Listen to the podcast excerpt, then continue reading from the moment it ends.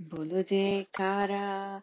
बोल मेरे श्री गुरु महाराज की जय। बोलो साचे दरबार की जय। गुरुमुखो, हमारे परमहंस दाता दयाल जी हमें समझाते हैं कि प्रेम ही सबसे बड़ी पूंजी है कलयुग के समय में। जहाँ प्रेम नहीं वहाँ कुछ भी नहीं। प्रेम ही ऐसी चीज़ है कि भगवान तुरंत रिझ जाते हैं। जो लोग तप करते हैं, हज़ारों वर्ष तप होते रहे और भगवान को पाना फिर भी संभव नहीं होता था। लेकिन कलयुग में भगवान कृष्ण जी ने भी फरमाया था कि प्रेम ही प्रधान होगा। प्रेम एक ऐसी चीज़ है जो हर चीज़ को सरल कर देती है। जैसे गोपियों का प्रेम भगवान कृष्ण से था। भगवान कृष्ण की याद में गोपियाँ एकदम मस्त रहती थी। हर काम करते करते भी भगवान की याद में रहती थी। और जब उदो जी ने गोपियों को समझाने की कोशिश की कि भगवान को भजन से पाना चाहिए। तो गोपियों ने उधो जी को समझा दिया कि प्रेम ऐसी चीज़ है, तुम उसकी भाषा नहीं समझ सकते। ये तो प्रेम की बातें हैं उधो ये तो प्रेम की बातें हैं दो बंदगी तेरे बस की नहीं है। यहाँ सिर दे के होते हैं सौदे। यहाँ सिर दे के होते हैं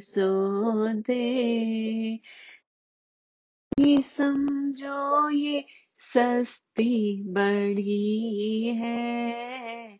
यहाँ प्रेम की बातें है जो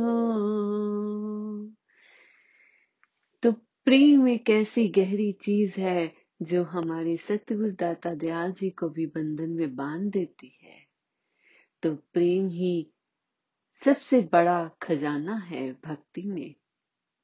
एक बार हमारे तीसरी पाशाह जी श्री गुरु महाराज जी साधु वेश में पंजाब में घूमते घूमते एक गाँव में जा पहुँचे। शाम का समय था तो गर्मी का मौसम था तो एक वृक्ष के वृक्ष के नीचे बैठ गए। तो पास ही में एक कुहा था और जहाँ से स्त्रियाँ पानी ले रही थी। एक बूढ़ी औरत ने श्री गुरु महाराज जी को देखा कि गर्मी के दिनों में संत बैठे हैं तो प्यासे हैं। तो उन्होंने श्री गुरु महाराज जी को कहा कि आप यहाँ बैठिए, मैं आपके लिए छाछ लेके आती हूँ। तो श्री गुरु महाराज जी वहाँ पे इंतज़ार करने लग गए। और जैसे वो औरत घर गई, अपने काम काज में भूल गई।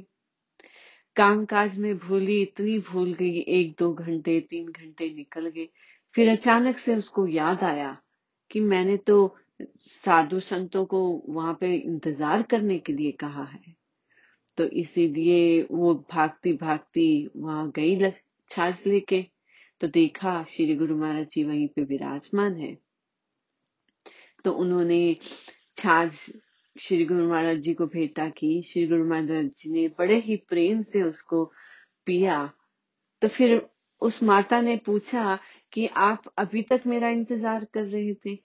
बोलते हाँ कि तुमने इतने प्रेम से हमें कहा कि हम आपके लिए छाछ लेके आते हैं तो मैं कैसे ना इंतज़ार करता? श्री गुरु महाराज जी कहते हैं, प्रेमी के मैं कर बिकू मेरा ये असूल चार मुक्ति दो प्याज में दे न सकू हूँ। कि प्रेमी के तो वो पीछे पीछे रहते हैं, हर काम के लिए रेडी रहते हैं, और हम इसी चीज़ को भूल जाते हैं। सिर्फ़ हमें अपना मन सतगुरु के चरणों में रखना है। भजन बंदगी उनकी आज्ञा से करनी है। जब उनकी आज्ञा से करेंगे तो हमारा प्रेम है। जब जिस चीज़ में आज्ञा नहीं है तो उसको करेंगे तो उसमें सतगुरु का प्रेम नहीं है। श्री गुरु महाराज जी तो बस प्रेम के भूखे हैं। बहुत ही सरल भाव से जो सतगुरु के आगे विनम्र होके विनती करता है, उनसे प्यार करता है, सच्चे दिल से याद करता है। हमारे सतगुरु दाता दयाल जी वहीं पर विराजमान होकर सबको दर्शन देते हैं, किरदार्थ करते हैं, उनकी मनोकामना पूरी करते हैं। तो बस अपने हृदय को शुद्ध करके हमें सतगुरु जी के श्री चरण कमलों में सच्चे प्रेम से आरती पूजा, सच्चे प्रेम से सेवा, सत्संग, सुमिरन ध्यान करना है, ताकि हम उनके प्रेमी बन सके।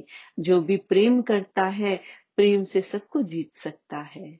एंड हमें अपने सतगुरु को यही विनती करनी है कि हमारे अंदर वो प्रेम जगा दे वो सच्चा प्रेम जो इस दुनिया को खुश रख सकता है, क्योंकि अगर हमारे अंदर प्रेम होगा, सच्चा प्रेम, चाहे उस मालिक के प्रति ही है, लेकिन जब उस मालिक का प्रेम हमारे अंदर होगा तो हम भी खुश रहेंगे और हम सबसे प्यार करेंगे। और जब सबसे प्यार करेंगे, हमारे आसपास के लोगों से प्यार से बात करेंगे, प्यार से रहेंगे तो खुशी मिलेगी, हमें भी और दूसरों को भी।